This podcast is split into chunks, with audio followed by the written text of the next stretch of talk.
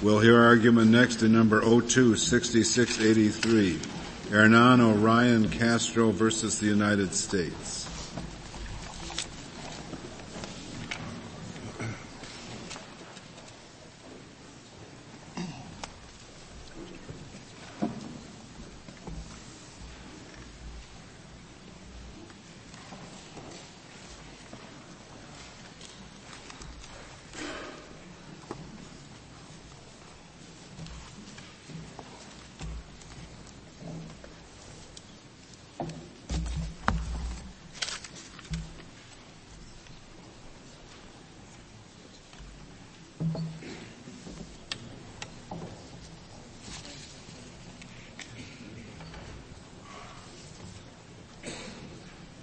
Mr. Frick. Mr. Chief Justice, and may it please the court, in holding that Hernan O'Ryan Castro's first titled 28 USC section 2255 petition was second or successive under the Anti-Terrorism and Effective Death Penalty Act of 1996, the 11th Circuit Court of Appeals has placed itself in conflict with every other Court of Appeals circuit in the United States, save the fifth, in how they view or treat the impact of a prior post-conviction motion which has been sua sponte, recharacterized or treated as a 2255 petition by the district court.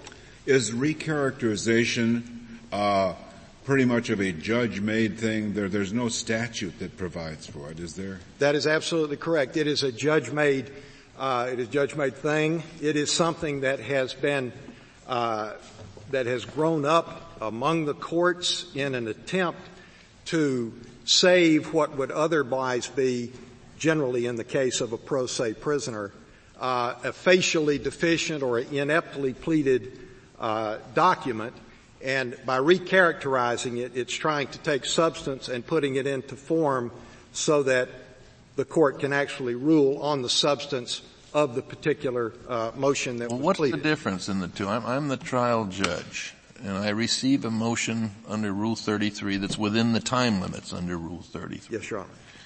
Uh, when, when, do I recharacterize it? Justice Kennedy, at the present time, uh, recharacterization, uh, in our opinion, should only be done at such time as the court determines that there is absolutely no viable way that it's going to be able to take the document as pleaded under the title that it's given to the court and effectuate a remedy therefrom. Now, it is our contention that as in the Adams and Miller cases from the second and third circuits, that at the present time, under the restrictions of the AEDPA, that a recharacterization should never take place by a court unless there is concurrence on the part of the petitioner himself and he's given well, well I, I, understand that, that, that argument of yours. Yes. But what I'm asking is, what is, what factors does the uh, judge take into account or should take into account uh, when he or she is asked to recharacterize the motion. I, I, get, I'm the trial judge, I get a Rule 33 motion, which is a, within the time limits. And then the government or, uh, says, now you should recharacterize. Well, what are the factors that I consider when I recharacterize? You, you indicate that you should never recharacterize unless you have to for some reason? Yes, sir. And I do not believe that it is the government's part to ask the court to recharacterize something. Is there any authority for that? If, if I wanted to go look in, in some manual or uh, no, Your Honor. Practice book to know when I can recharacterize when I. No, Your Honor. But the D.C. Circuit. But first of all, all of the cases that we have cited, except for the 11th Circuit and the 5th Circuit, have addressed issues, have addressed circumstances under which recharacterization was done of certain motions that were pleaded in order to help, ostensibly, the individual who uh, pled the motion. But he here the government in the trial court the first time around just said they would have no objection, didn't they, to having it treated as 2254? They didn't urge that it be recharacterized, the Rule 33 motion. No, they did not ask that it be recharacterized, Your Honor. What they said is that they had no objection to it being considered as also seeking relief under 2255. But my client, Mr. Castro, had presented to the court, unlike in virtually all of the other cases in the other circuits, and this is one of the points that makes this such a strong case for Mr. Castro, his Rule 33 motion was absolutely correct in all respects insofar as seeking the remedy that he did. The 11th Circuit's initial opinion in this case, in fact, recognized the opinion that it later vacated, sua sponte, actually recognized the fact that he had brought a proper Rule 33 motion under uh, and under Brady. A proper Rule 33 motion. You don't necessarily mean one on which relief will be granted. I take it. No, Your Honor. It is nonetheless a motion that does not require recharacterization in order for the court to get to the merits of the issue presented.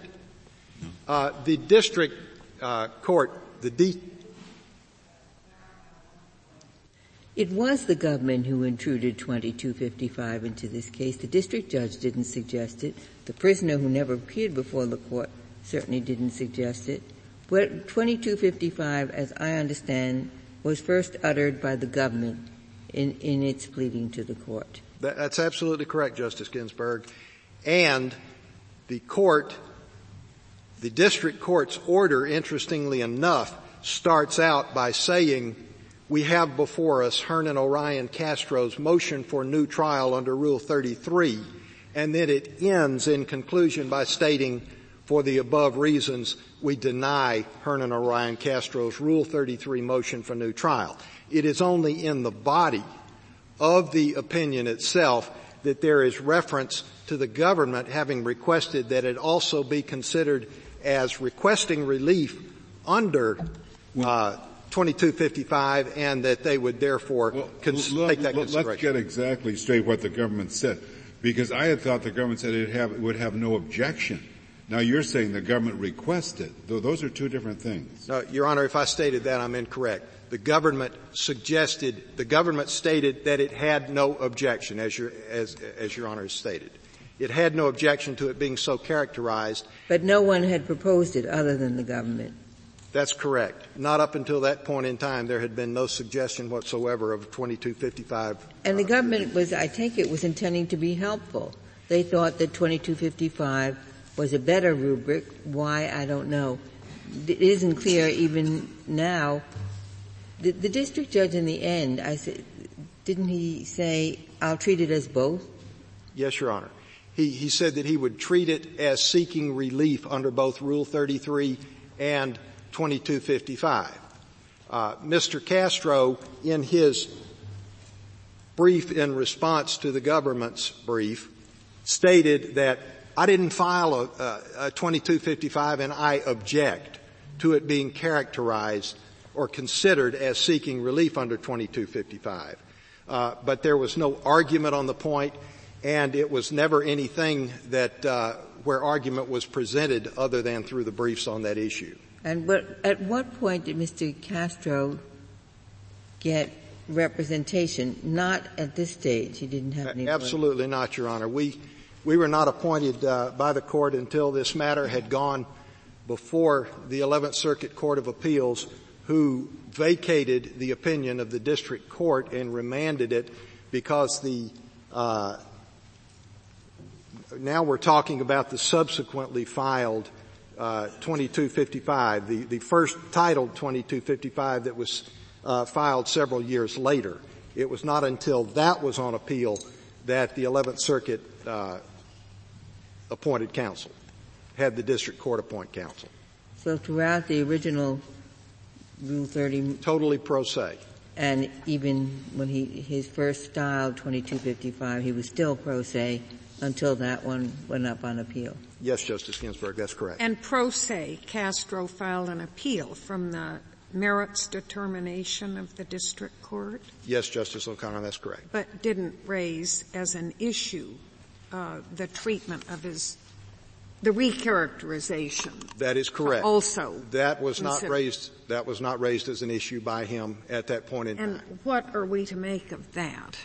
Your Honor, I would suggest that we make nothing of it. Uh, the government has suggested that this places this case uh, under one of three things. It's uh, law of the case, or if the court doesn't buy law of the case, then look at either waiver or forfeiture to the extent that there may be some difference between those two at the time Mr. Castro um, appealed, had AEDPA been enacted?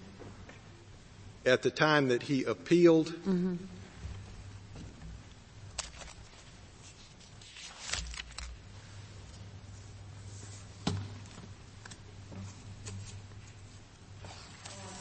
Can find uh, I, I, am sorry, Your Honor. I, we, we, have two or three different appeals. Uh,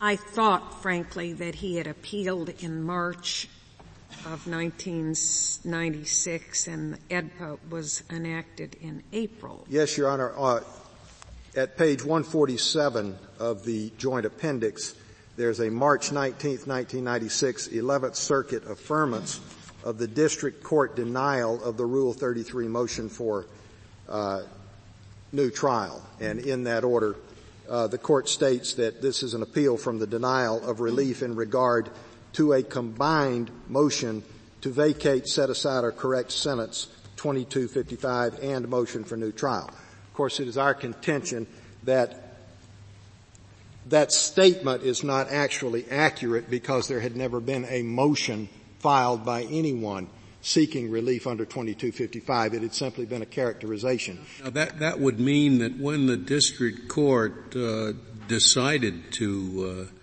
uh, uh, treat this as being under either or both of those provisions, uh, it was doing him no harm, AEDPA not yet being in existence. Is that right?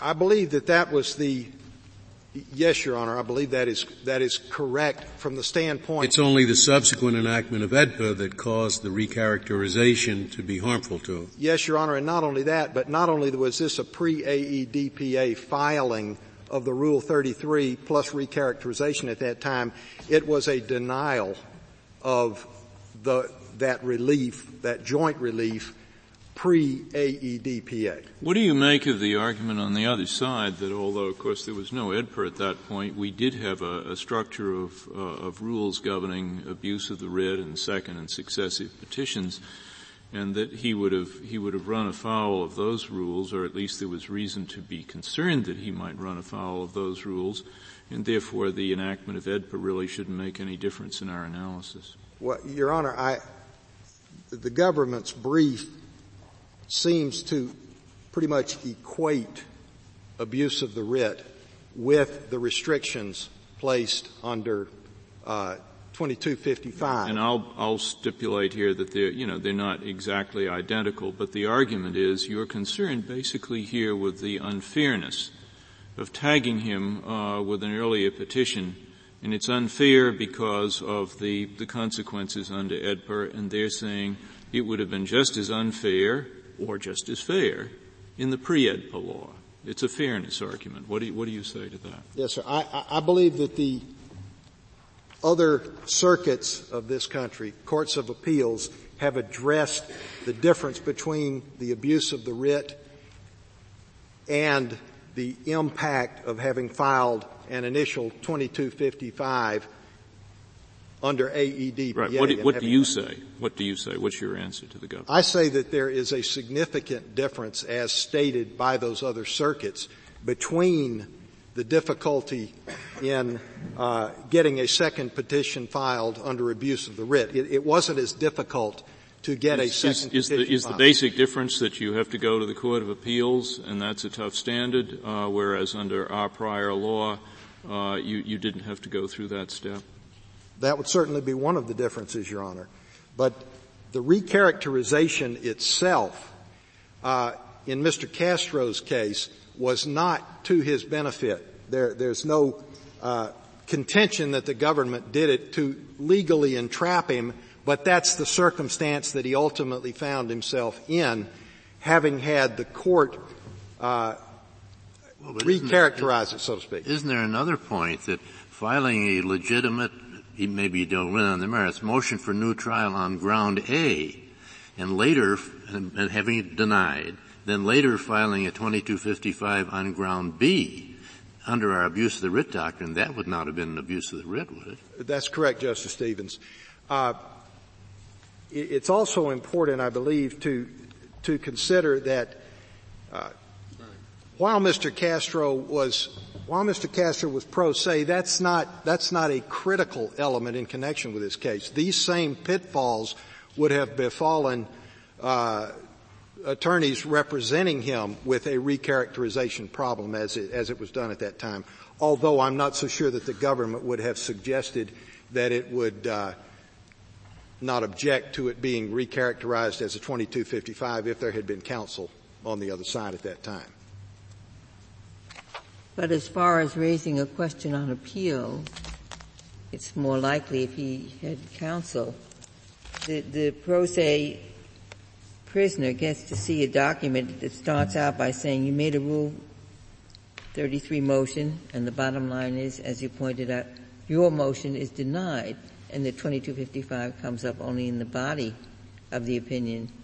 That is something that a lawyer is far more likely to spot than a pro se prisoner who sees I made a motion under Rule 33 and the bottom line of this judgment is my motion is denied. Yes, Your Honor, that's correct. Would, would he have been able to appeal the trial court's treatment of it as, uh, uh, as, under uh, uh, the habeas provision? Would he have been able to appeal it? I mean, the government says uh, it's law of the case because he should have appealed it. He, he was the.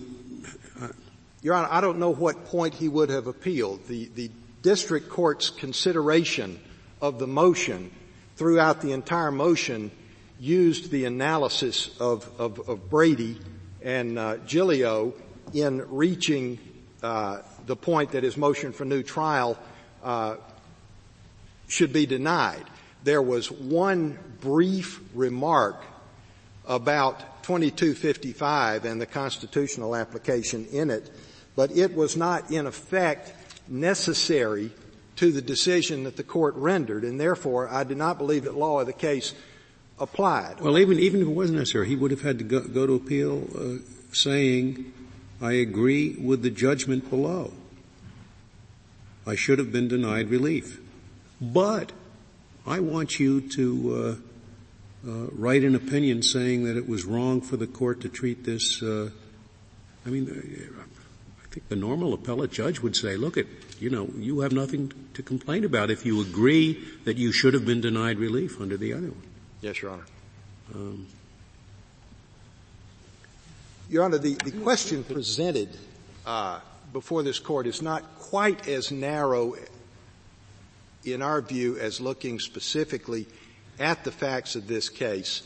Uh, with it being a pre-AEDPA when most of the other circuit cases are post AEDPA, both in the recharacterization phase and in the uh, filing of a first titled 2255. The question that we were asked pertaining to this court uh, dealt with when a first post-conviction motion is recharacterized sua sponte as a 2255 is a subsequent first title 2255 rendered second or successive under the AEDPA? The, the answer to that is no in our opinion, but the significance and the point I wanted to make there is that the government's contention that we've got a law of the case issue law of the case is very difficult. I'm not sure exactly what the law of the case is going to ultimately result in other than the determination that there had been a recharacterization sua sponte as a 2255. And under that circumstance, that's what we're here uh, arguing about. One uh, thing uh, you might touch on, Mr. Frick, during the court, the government contends we don't have jurisdiction over, over this petition. Perhaps you might want to discuss that. Yes. Uh, at some point. Thank you, Chief Justice Rehnquist. Under excuse me, Stewart versus Martinez Villarreal and Slack versus McDaniel, this court has already made the determination that it has jurisdiction to consider and review a Circuit Court of Appeals uh, decision pertaining to whether or not a first titled 2255 is second or successive following recharacterization. Both of those cases dealt with that issue. They were different fact situations, but the bottom line was this court took jurisdiction under those cases to consider the issue of successive or second petition under AEDPA. In addition, a, an actual look at the statute, 28 USC 2244B3E, which is uh, in the appendix of the government's brief, appendix 2A, that is the statute that the government contends shows that this court does not have jurisdiction. What that particular section deals with is a proscription against this court having jurisdiction when a court of appeals has granted or denied a request for authorization for a district court to consider a second or successive petition. That is a recognition on the part, the statute recognizes that there has been a first 2255 so characterized as such, so pleaded as such by the petitioner, and that he has then come before them with what he recognizes is a second motion, and he's going to the Court of Appeals and saying under AEDPA, there are restrictions that we have not had before, and I am required to come before you and meet certain gatekeeping requirements in order for the district court to hear my second or successive petition. There is no first 2255 for a second, for, for the first titled 2255 to be successive to or to be second to. And therefore, section 2244B3E is not applicable. Now the government's argument in that regard is that because the 11th Circuit looked at the appeal and said, you don't meet the gatekeeping requirements, that that determination that it did not meet the gatekeeping requirements was a further sua sponte determination and recharacterization of his appeal into a request for certificate of authorization and that therefore under that scenario 2244B3E should serve as a bar to jurisdiction. We strongly suggest, uh, Your Honors, that that is not the case. The AEDPA and the changed jurisdiction. It, it, it, limited this court's jurisdiction to review very important habeas corpus, habeas petitions, and in so it should be strictly construed. The government would have a further sua sponte recharacterization in this chain and prevent this court from having jurisdiction to even hear the matter. position, though. You don't even have to reach strict construction. You, I think your view, isn't it, that subsection E just doesn't speak to the question whether we have jurisdiction over a decision by a court of appeals as to whether or not a particular petition is second or successive. That is correct, Your Honor. I was simply addressing uh, the government's yeah. position in trying to uh, craft a, a way under 2244B3E to prevent this court from having jurisdiction of the matter. Mr. Frick, the other, some of the other courts of appeals have uh, given the district court instructions about how they should deal with cases of recharacterization. Those tests are not identical. Of the array of instructions to district judges to deal with this situation, which do you think is the soundest approach?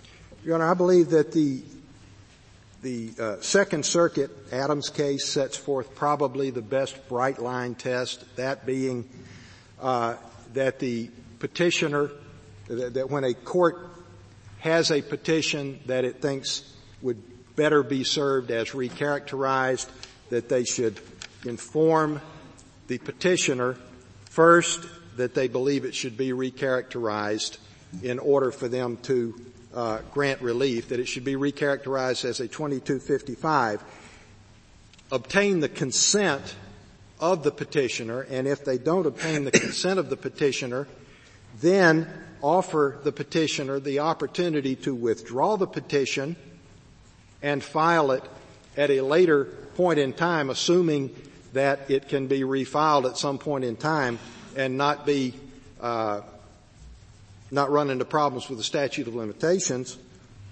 or at least tell the uh, petitioner that it is going to consider this recharacterized and they've got five days, ten days to add any other constitutional claims that would appropriately be brought under a 2255 before uh, they will rule on it. So is recharacterization done only with pro se litigants? If I were an attorney, I'm not sure I'd be terribly happy to have a lawyer, to have the judge say, well, you, this is the wrong kind of writ, I'm going to treat it thus.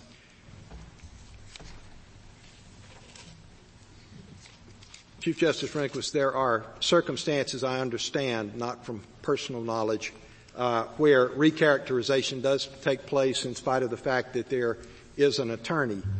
But the actual process and, and the recharacterizations that have taken place over the years uh, have been for the benefit of a pro se prisoner. Your Honor, I know. But, but you, you, you want us to simply adopt a rule for what happens, what warnings have to be given, what requirements have to be met uh, when there's recharacterization. You're not asking us to go further and say when recharacterization is appropriate. I think when recharacterization is appropriate, you're not asking to address the, I, the I, I, yes, Your Honor. I think that that the issue of recharacterization should continue to come up. It should continue to benefit pro se prisoners in particular and prisoners in general. Uh, but it should only be done under circumstances where the particular petition that has been filed is inadequate or ineptly pleaded and cannot be considered uh, under which circumstance it should just then be dismissed as the Palmer case in the D.C. Circuit has suggested. Let the petitioner be the master of his own motion or petition. If there are no further questions, uh, I'd like to reserve the remainder of my time for rebuttal. Very well, Mr. Frick. Uh, Mr. Himmelfarb, we'll hear from you.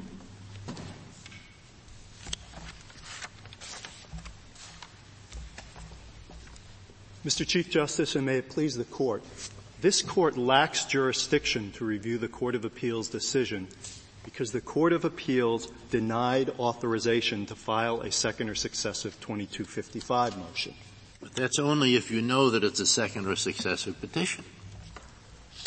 Justice Stevens, the interpretive question we think that's presented as far as the jurisdictional issue goes is whether a denial of authorization is simply a finding that the gatekeeping requirements have not been satisfied or rather whether it, whether it encompasses both that determination and the subsidiary determination that the motion is in fact second or successive. It's our position that it is a single order encompassing is, both. Is it your view that the court would never have jurisdiction to review a determination by a court of appeals that a petition was or was not a second or successive? No, there, were, there are two circumstances when it can. One is the Martinez uh, Villarreal situation.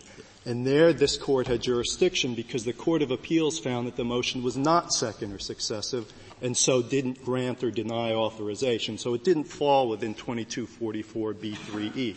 The second situation will be one where the Court of Appeals finds that the motion is second or successive and doesn't go on so to our reach jurisdiction the depends issue. on how the Court of Appeals resolved the issue. That's right. It depends upon, as the statute makes clear, whether there was a grant or denial of authorization. I don't understand your second instance. The second instance, let me back up to try to answer that as clearly as I can. The ordinary case where a court of appeals is able to address the question whether the district court properly found that a motion was second or successive is a case where a motion for authorization to file the motion uh, is filed in the court of appeals. That's because in many circuits, once a district court finds that a motion is second or successive, it's obligated to transfer the case to the court of appeals so it can make the gatekeeping determination. And even in cases where a district court's permitted to dismiss, and does rather than transferring once it's found that the motion is second or successive, It's going to be a rare case where the defendant is able to take an appeal from the dismissal because under this court's decision in Slack versus McDaniel, he'll only be able to get a certificate of appealability if he makes two showings. First, that the procedural ruling, that it was second or successive, is subject to debate among reasonable jurists. And in addition to that, that there is some underlying constitutional claim that has arguable merit. So in a rare circumstance when an appeal can be taken on the issue of whether the motion is second or successive, and in the rare circumstance where the Court of Appeals after affirming that finding does not go on to reach the gatekeeping issue, as courts of appeals often do just to bring the case to a close, that will be the rare case where there has been a court of appeals finding that the motion is second or successive, but yet no grant or denial such that 2244b3e does not deprive this court of jurisdiction. That is not this case. So in any case, your view is no matter how absurd, if the the Court of Appeals says a 60B motion is second or successive. If they say a complaint in a 1983 action is a second or successive habeas petition, no matter how absurd, once the Court of Appeals says this is a second or successive application, nobody has any right to appeal here, even though that isn't what the statute says. So long as there is a grant or denial of authorization, the Court of Appeals decision cannot be second guessed. Now why would we, why would we interpret a statute that doesn't say that? To, what it says is, it says that they shall not file a second or successive application. In other words, if it is a second or successive application, doesn't say if it isn't, doesn't tell us what to do if it isn't. So, why would we adopt this interpretation that you say, where the statute doesn't say it? Which would perhaps deprive people of all kinds of right to petition the Supreme Court in cases where they might be right. The interpretive question is whether a denial of authorization under 2244b3e is simply a finding that the gatekeeping requirements haven't been satisfied, or whether it's both that and the subsidiary finding that the motion is second or successive. Nobody would take the position, I think, that if the Court of Appeals finds the gatekeeping requirements not satisfied and therefore denies authorization, and yet manifestly errs in so finding, this court would nevertheless have jurisdiction to review it. There's no manifest error exception to 2244b3. Well, but that's, you, you call it the subsidiary question, uh, whether or not it's second or successive. You want to reach the gatekeeping question first. That's not the way the statute reads. Well, we think it is. And why isn't it? Why isn't it a predicate? You read the statute so it says the denial or, or grant of an authorization by the Court of Appeals to file what the Court of Appeals finds is a second or successive petition. But that's not what the statute says. We think the statute does say that, Justice Kennedy, for two reasons. The first is that 2244b3e speaks of, speaks of a denial of authorization. If Congress had intended that to mean only a finding that the gatekeeping requirements had not, had not been satisfied, it could have used narrower language, as indeed it did in 2244b3c, which refers specifically to the gatekeeping requirements. We think that's the first textual indication that our position is correct.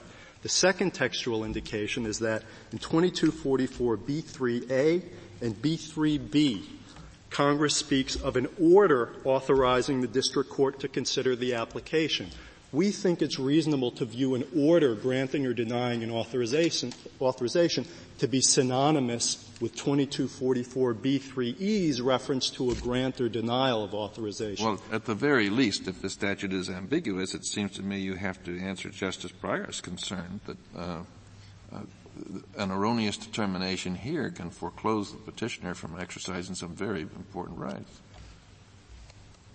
Our view is that the statute is not ambiguous. After applying all the relevant tools of statutory construction, the best reading of it is that Congress intended to include the subsidiary determination when it said that this court may not review a denial of authorization. Sometimes there might be a constitutional question. I mean, where, for example, an opinion appeal to this court might be required as a matter of due process and what the lower court does, the Court of Appeals, it, it erroneously characterizes that effort to come to the, the, that effort to appeal which the Constitution would protect. It erroneously characterizes it as a second or successive petition. And in your view, uh, that Congress would have just said, even however erroneous it is, it can't come here. What do we do about the constitutional requirement? Well, Justice Breyer, you could imagine a case where there is a very serious const- constitutional claim raised, but there's absolutely no dispute that it's being raised in a second or successive motion, and the defendant can't satisfy the substantive gatekeeping requirements. The Court of Appeals says it's second or successive, you don't satisfy the gatekeeping requirements, we deny authorization.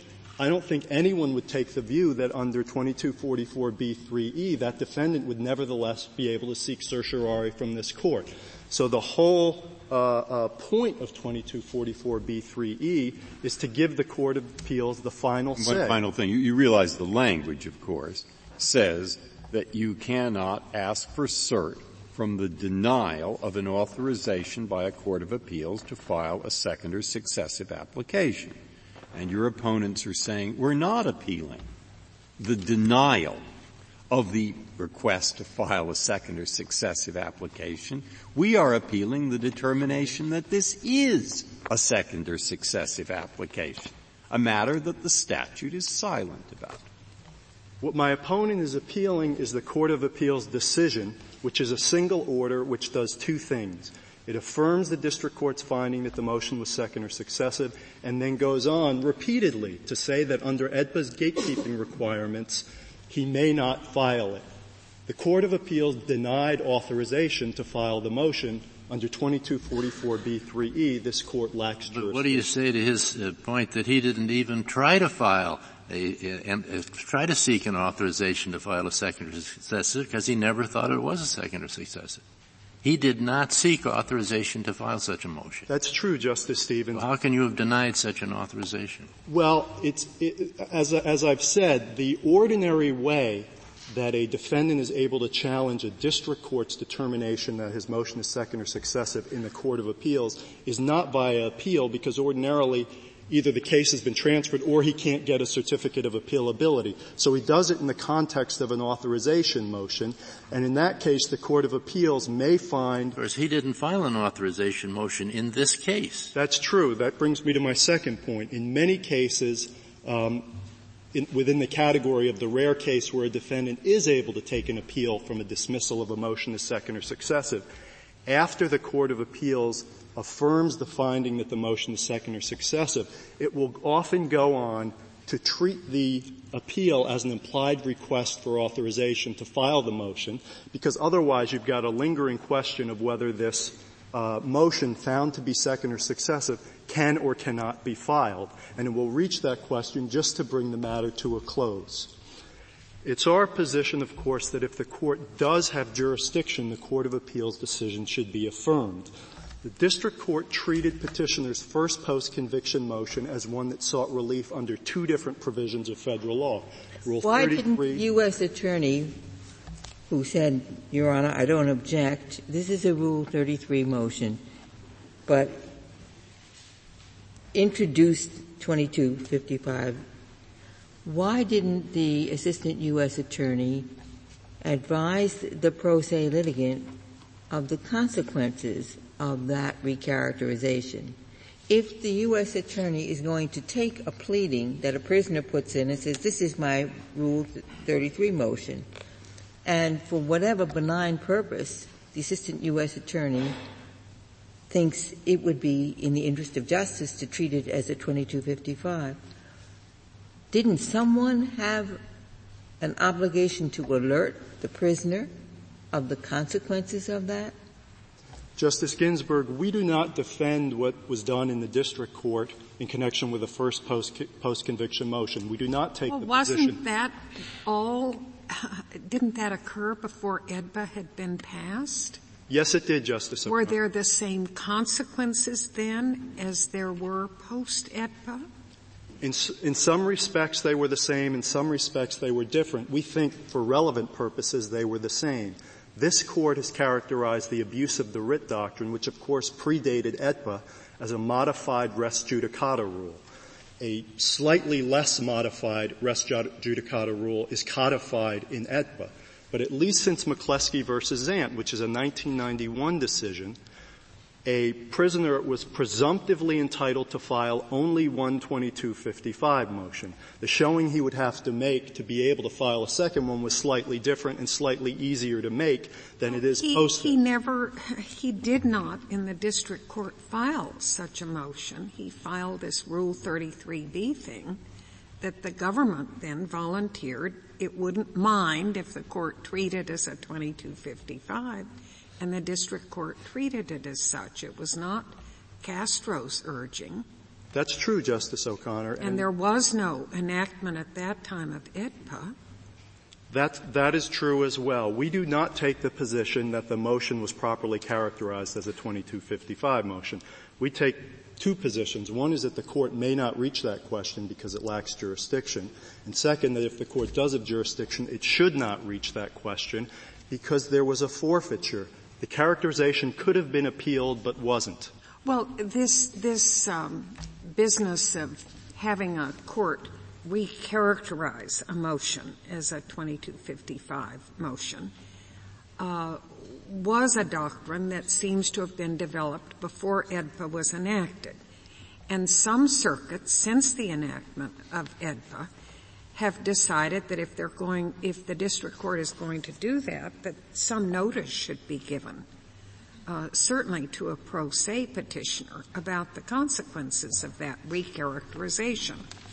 Now, should we uh, propose such a rule or adopt such a rule in our supervisory capacity? Justice O'Connor, we have no objection in principle to requiring that to, to a rule requiring that a district court provide a defendant with notice before characterizing a post-conviction motion as a 2255 motion. Our position if is that we were to do it, which which version would be uh, the best? Well, I'll answer that question. Before I do, I just want to make clear that our position is that this is not an appropriate case to do that because our view is that any objection to notice, either a lack of notice or an inadequacy of notice, has to be made in connection with a motion that's characterized. And once you get to a subsequent stage of the litigation, it's too late for that to happen. Mr. Himmelfarb, the, the reality is we have a pro se litigant. He loses in the district court.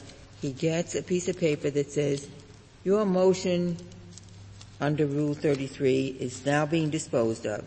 And then the bottom line says, your motion is denied. Do you really think that a pro se lit- litigant forfeits his right to raise what may be a very important substantive question on habeas because he didn't know to look to the body of the opinion that said something about 2255 and that that's a forfeiture. I mean, even a lawyer might have missed it when the thing starts out. This is a Rule 33 motion, motion denied. That's what you're urging, that that kind of forfeiture be visited on a pro se prisoner who was uncounseled and never appeared before any court to be told anything. That is, strikes me as uh, the government not turning square corners. Justice Ginsburg, we don't think that's the case at all. There is, of course, no right to counsel in connection with post-conviction litigation, and the vast majority right of to know the consequences of what you're doing. You can a forfeiture is usually knowing. Here, this uh, litigant had no reason to know about anything other than he was appealing from the denial of his Rule 33 motion. The, uh, the defendant in this case, petitioner, did litigate the question of characterization when the government in its opposition to his Rule 33 motion recommended that it be treated as both a Rule 33 motion and a 2255 motion, in his reply, he objected. He took the position that it should not be treated as a 2255 motion and should be treated only as a Rule 33 motion. So he was aware of, of what was being done and he felt that it was a significant enough decision that it should be litigated and he objected. Our position is that he should have continued to object AEDPA imposes all types of restrictions on post-conviction yes, litigation. But my question to you is, did he have any reason to know? You say, he put in his objection, yes. Then he gets a document that only in the body refers to 2255. Why couldn't he reasonably see that piece of paper as saying, you filed a Rule 33 motion, your motion is denied? I mean, you are loading a lot onto a pro se litigant who has never appeared before any court. We don't think that the fact that he is pro se should have any part in the analysis because that would create all sorts of difficulties in other AEDPA cases where you have difficult questions, particularly difficult, perhaps Byzantine procedural rules that a petitioner well, is obligated to follow. courts do their best when they deal with pro se litigants to have them understand what's going on. I mean, we have all kinds of procedures in our criminal justice system just to assure that people will understand what the rules are and what the pitfalls are. That's true, Justice Ginsburg. AEDPA is not one of those statutes. Once a, defen- a defendant who files a yes, self- but you're not relying on AEDPA on this branch of the case. We're back before the days of AEDPA. You're saying because he didn't, in his appeal from the denial of the Rule 33 motion, say, and P.S. Court of Appeals, there was a mischaracterization. All of that happened before AEDPA, and that's what you're holding him to. That's true, Justice Ginsburg, but even before AEDPA, the rules governing post-conviction litigation could be quite difficult to navigate. And even before AEDPA, most post-conviction litigation was carried out pro se. There are uh, two different places in, in the district. but district you just, you just agreed. That you said you had no reservation about what these other courts have said must go on in the district courts. You just don't think that this is a proper case because there's no jurisdiction. But you, you are recognizing that courts wanting to do justice do and should inform litigants of the consequences Justice Ginsburg, I don't want to leave the court with that impression. I think I started to answer another justice's question, and in, in, answering it, I said that in principle we have no objection to a rule requiring notice before recharacterization. In principle, you have no objection. What about in practice? In practice as well, it's the nature of the notice that I wanted to say a little bit more about. Some of the decisions on which petitioner relies uh, have, have language in them that not only mu- suggesting that not only must the defendant be notified that the district court plans to treat the motion as a 2255 motion, but also that he be warned of its consequences. We have no objection insofar as there's a requirement that he be notified of how it will be treated. We don't think there should be warnings about the consequences. Once a defendant is notified that the motion is going to be treated as a 2255 motion, he stands in no different position from somebody who's filed a self-styled 2255 uh, motion, and the law has never required that. Is, that there, is there one of the circuits that has taken the position that you, in principle and in practice, would say is a sound one? Um, I think if if we had to choose, I, we would prefer the Third Circuit's rule, under which essentially there are three options when a post-conviction motion not styled a 2255 motion is filed. The defendant has the option of having it ruled upon as filed. Um, he can be given notice that it's going to be recharacterized, um, and it will be recharacterized, or he can withdraw it so that he will not be prevented. So do you think on that, that, that, you're now answering Justice O'Connor's question, which is just what I was interested in. Uh, on page 42 of your brief, you basically say that on the substantive rule here, you agree with the other side. I mean, pretty much. And uh, that's what all the circuits have done. And then you impose a couple of procedural obstacles. Well, assume you don't win your procedural obstacles. All right. Suppose I find and the court finds that this is appealable. And suppose this law of the case thing is, so you say, well, why shouldn't he have the advantage of the rule, this particular person? The rule that we're about to announce. Now at that point, I want to know what rule are we about to announce under what power. And here I'd like your opinion on two approaches which are different. One is we announce a rule on our supervisory authority, as most of the courts have done. And then we have two difficulties. One, we're in an area we know not what. You know, we're not involved in recharacterization as a daily basis. And moreover, we're not sure what rule to pick or what exact formulation, which will make a huge difference. Now the other approach is the First Circuit's approach, which is not the reason it commends itself to me, but I just put it out there. And that is to say we interpret the words second or successive petition in AEDPA not to include this. You see, what they were talking about in Congress was not this. They didn't think a second or successive petition was second or successive, where the first one took place under these no warning circumstances before AEDPA was even enacted. Now I think they come to exactly the same place, but that second approach, which they followed doesn't get us into the business of writing rules in some kind of supervisory capacity in the dark. Now, I, but I want the SG's view, i.e. your view on the comparative merits of those two ways of getting to the same place. And I'm really uncertain. I'd, I'd, be very interested in what you think. Our view is that the First Circuit's view, which does not require notice, but simply says that if there is no notice, the second motion is deemed to be a first motion, should not be adopted because we think it's inconsistent with the basic principle of post-conviction litigation, which we're urging this court to adopt in this case, that you have to file your challenges to rulings made against you at the earliest possible opportunity. The First Circuit's rule, in effect, gives the defendant a right to file yeah, but I think you're missing, say, say, the same content. Let's have equivalent content to the rules. Is it better for us to, to say we're reading AEDPA, or is it better for us to say uh, we are, which is open to the, this kind of reading? We have to decide the scope of those words in the in the block of AEDPA. Uh, or is it better for us to try to write a rule? That, that's what I'm interested in. I can work out the rest of the content, and actually the First Circuit approach, it needn't have a content.